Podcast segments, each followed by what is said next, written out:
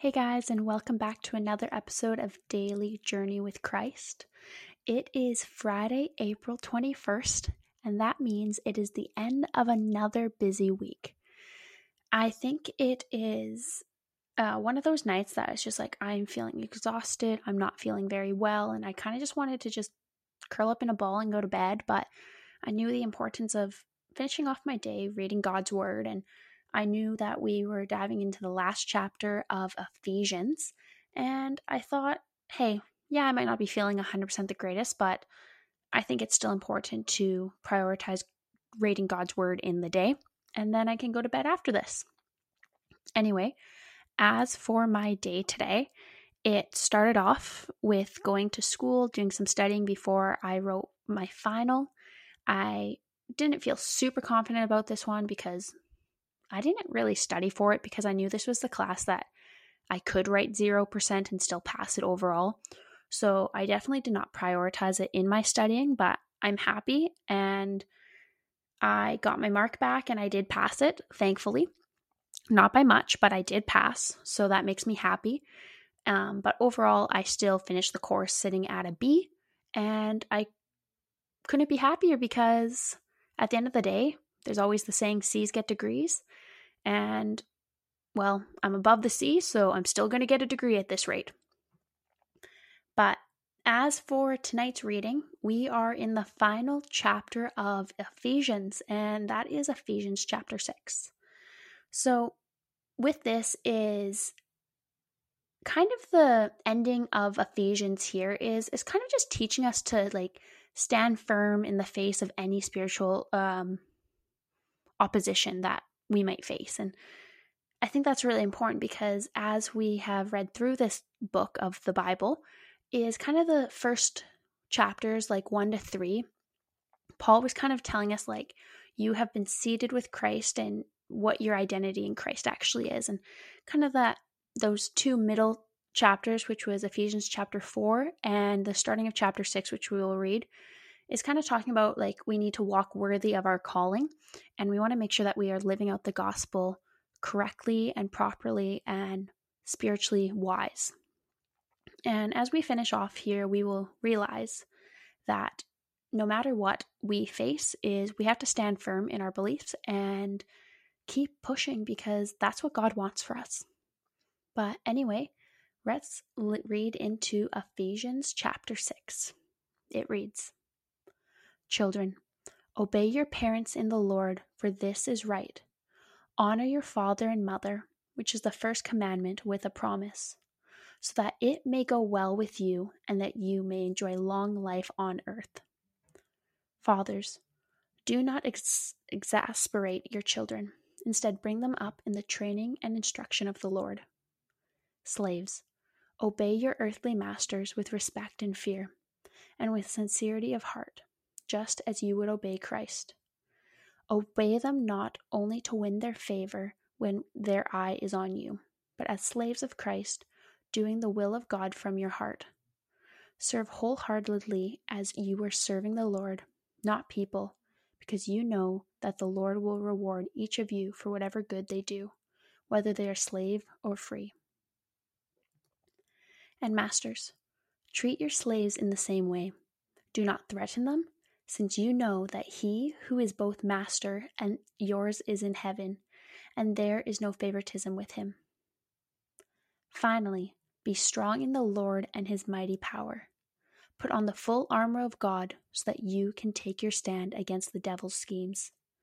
For our struggle is not against flesh and blood, but against the rulers, against the authorities, against the powers of the dark world, and against the spiritual forces of evil in the heavenly realms.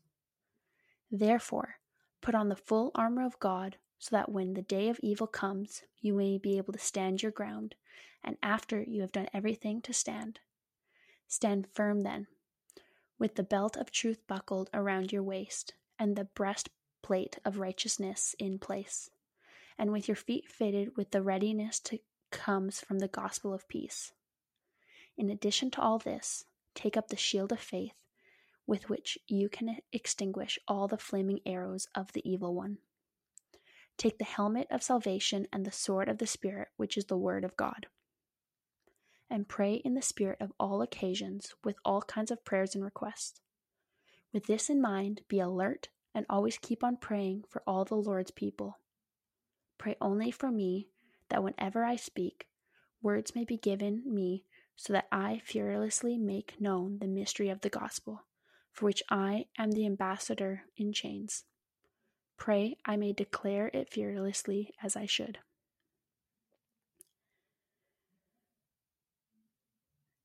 The dear brother and faithful servant in the Lord will tell you everything, so that you also may know how I am and what I am doing. I'm sending him to you on every purpose, that you may know how we are and that he may encourage you. Peace to the brothers and sisters, and love with faith from God the Father and the Lord Jesus Christ. Grace to all who love our Lord Jesus Christ with an undying love. So that concludes Ephesians chapter 6 and the book of Ephesians. So, with that, is kind of the things that are standing out to me right now is like the first line alone says, Children, obey your parents in the Lord, for this is right. Honor your father and mother. And I think it's really important is to realize like we got to honor them and respect them and realize that they're doing all they can do for us and trying to give us lessons upon what they've learned in their life. And at the end of the day, we need to respect them because, well, they're our parents and they've done a lot for us. And for me, for say, is yes, I have different viewpoints and religious beliefs than my family, but it doesn't mean I don't still obey them because, like said before, is to obey God is to love God, and to love God is to obey God. And I think that's what's really important here is it's saying like children, love your parents in the Lord, for this is right. And whenever you see the word obey, you can think about it as love. And you see the word love, it means to obey. And I think it's important to realize like here it's talking about slaves and masters and realizing that at the end of the day is no one's greater than another is God is almighty, God is all powerful, and at the end of the day is he's higher and greater than any of us here on earth. In chapter or in verse 10 here it says like finally be strong in the Lord and his mighty power.